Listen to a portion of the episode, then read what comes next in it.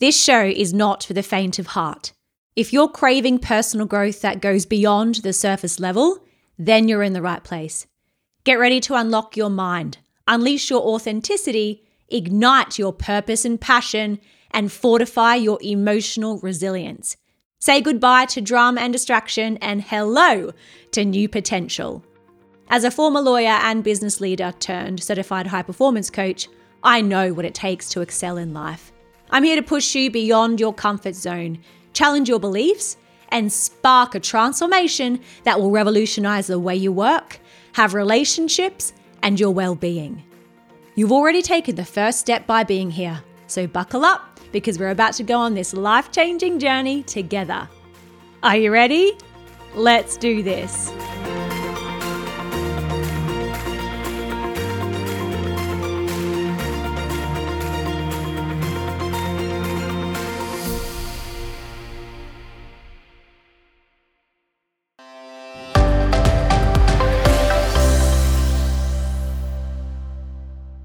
Hello and welcome. It is so nice to have you here.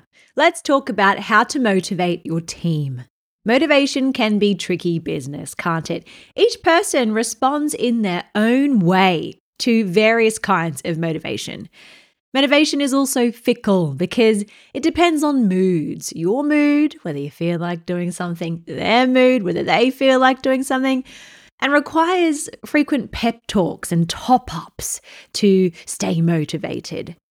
But we can get around the deficiencies of motivation by shifting towards another way of creating the connection, the drive, and the urgency that you want in your team. And that is the shift to inspiration. Inspirational leadership taps into the unique driving force, energy, and passion of each individual in your team while creating alignment, elevating culture, increasing collaboration, and stoking that urgency to act. So, to make the shift towards this inspirational style of leadership, I've got five big ideas and practices for you to consider. The first big idea is gain, maintain, and give clarity. You've got to give clarity about how to think. When you're wanting to motivate your team, they have to be clear. So, whenever you're looking to energize and inspire your team to take action, you've got to explain how you've achieved what you're asking them to do. You've got to give them an example, a bit like teaching someone how to fish. You've got to explain the process of fishing and explain why it's important. When you teach someone how to think, you're explaining how you have achieved the goal or activity you're asking them to do. You may tell them about well taking that fishing that fishing example, the best time of year to go fishing, you know, how you select the location, which equipment is best, how to select and attach the bait to the hook, how to cast, how to reel it in, how to know when to keep the fish or give it back to Mother Nature. You've also got to explain why what you're asking them to do is important. So, how what you're asking them to do fits into the overall strategy of the business. They have to know the importance. Usually, your team will hear the important strategy once at the annual kickoff event for your company, and they won't hear it again until something is going wrong. Once they understand how it fits into the business, they have to understand how it fits into the team. They have to understand how what you're asking them to do fits into their team goals, so that next level down from business goals. People need to have clarity about what each other's contributions need to be, the expectations, and have boundaries in place. So once they've understood the greater business objectives and how what you're asking them fits into that, and they understand the team objectives and the contributions, expectations, and boundaries there, they need to know individually how achieving the business's goals ties to what they want to achieve on a personal level. They have to connect the business with the personal. We are all working for a reason, aren't we? And the sooner you find that out, the better you'll be able to energize and inspire your team. So that thread of clarity has to come from the top, the business objectives, through to the department and team objectives, through to individual goals and targets. They have to see that thread. The second big idea I've got for you is you've got to challenge people all the time. You've got to challenge people in your team all the time. So, challenge isn't about bossing people around. I mean, see how long that will last in this day and age. Not very. So, challenge is about getting people to put some of their own skin in the game. That's what a good challenge does. It asks you to apply yourself, to give something of yourself. So, as a leader or a manager, you've got to coach your people through this process. And the most effective way to get their contribution is to ask them questions in this sequence What, how, who, when? What is your goal? How would you like to achieve it? How else could you achieve it? Who do you need at the table or to support you? When is the deadline and when are the milestones between now and then that I can expect you to check in with me on? Because it's their game plan, because you've extracted it from them. They're naturally inclined to prioritize this work. They want to contribute at a higher level because they don't want to see their creation fail. This is the number one rule of leadership. Remember this people support and prioritize what they create, not what you create.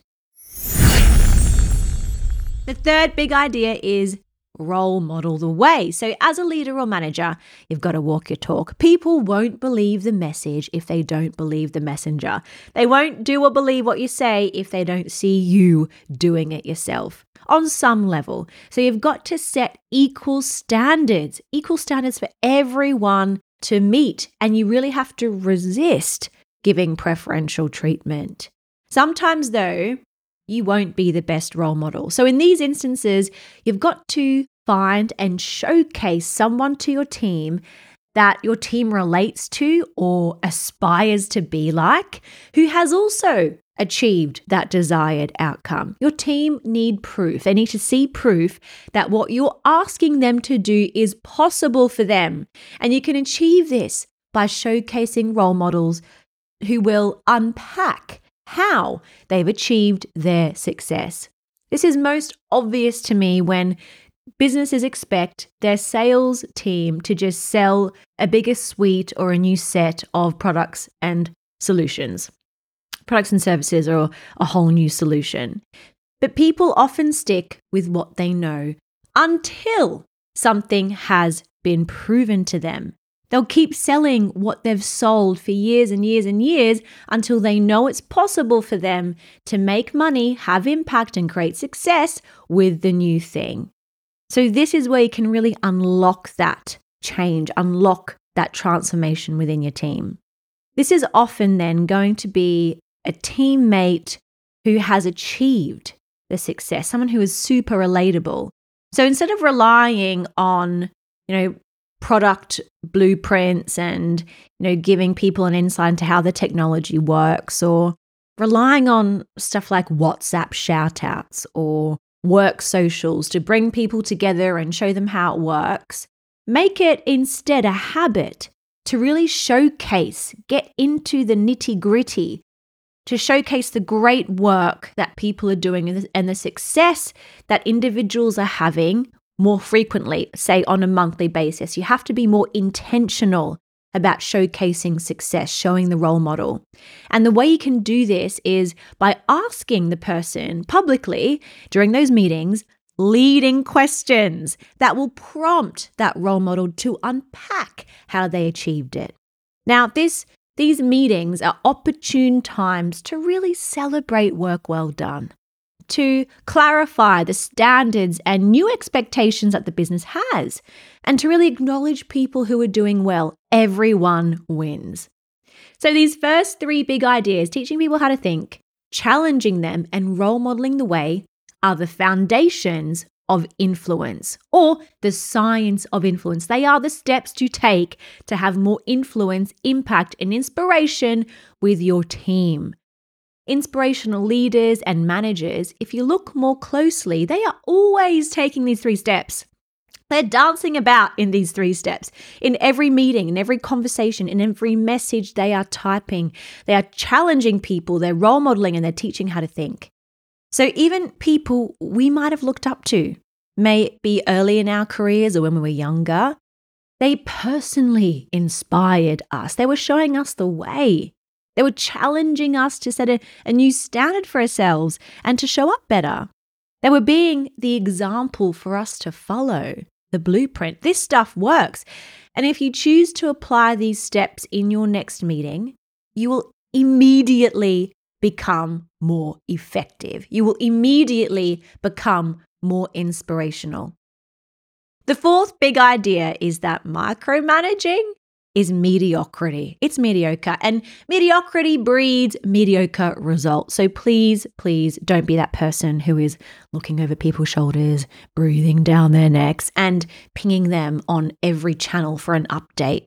Refer to the number one rule of leadership people support and prioritize what they create, not what you create.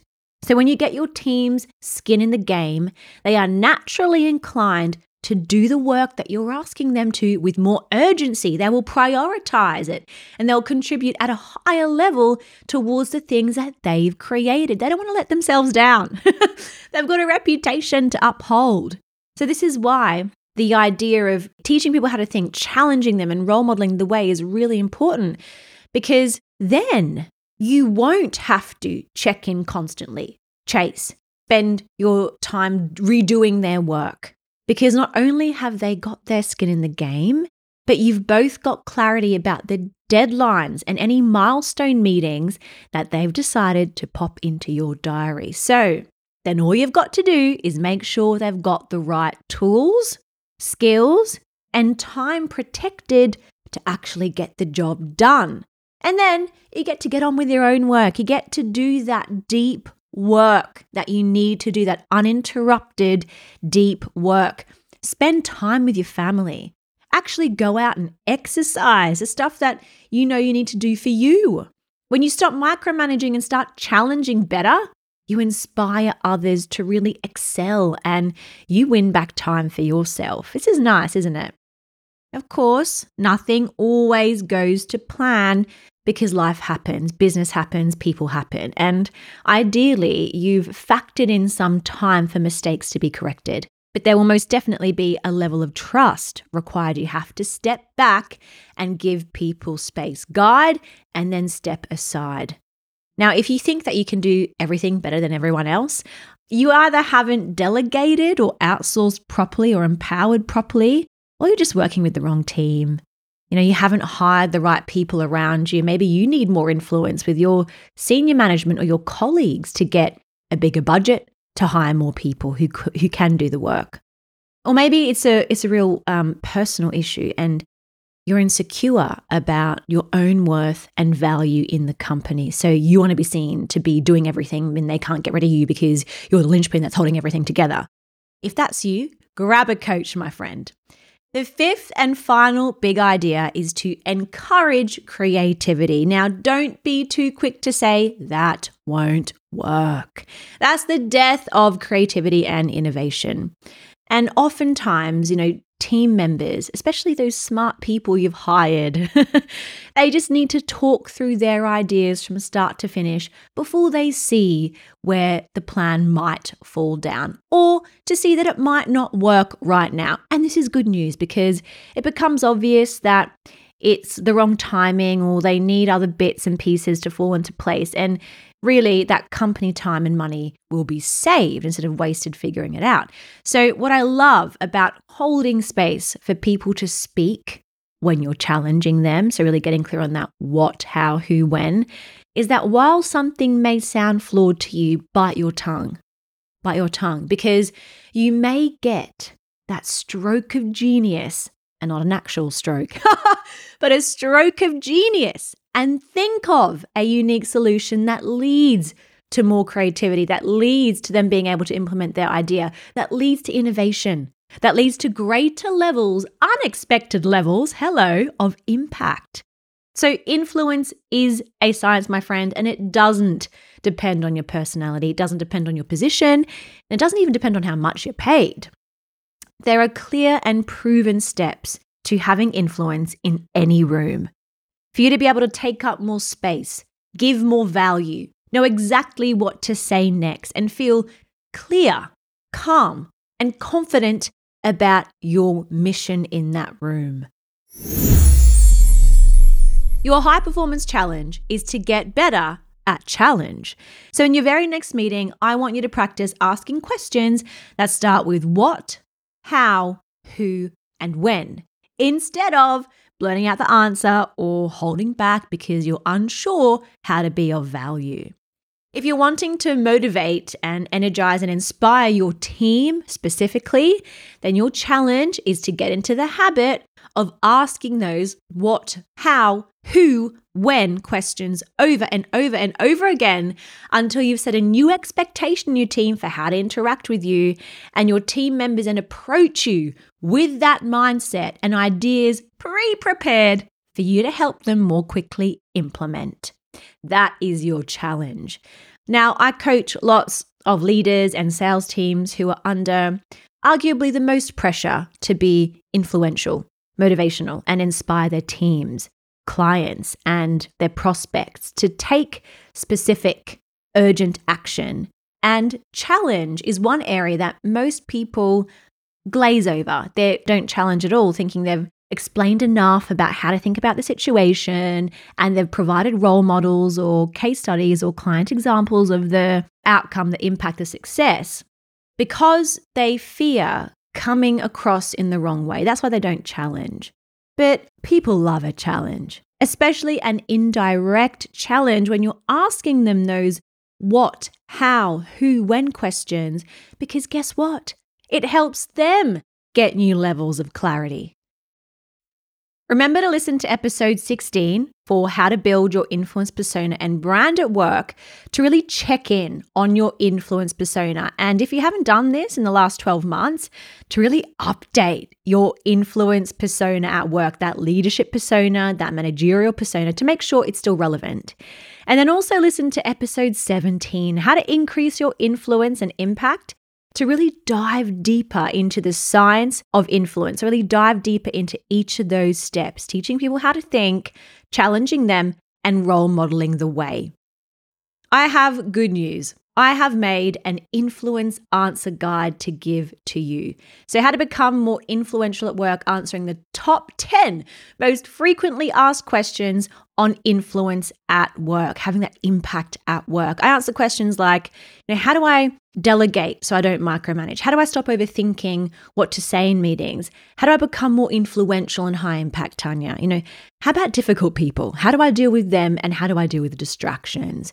You know, I've got a lot of self doubt. You know, I feel a bit like an imposter sometimes. How do I deal with that so I have more impact and influence? Now, if any of those questions excite you, I mean, there's 10 total, head over to www.tanyaleslie.com forward slash influence guide. I'll also drop that link into the show notes. Grab it.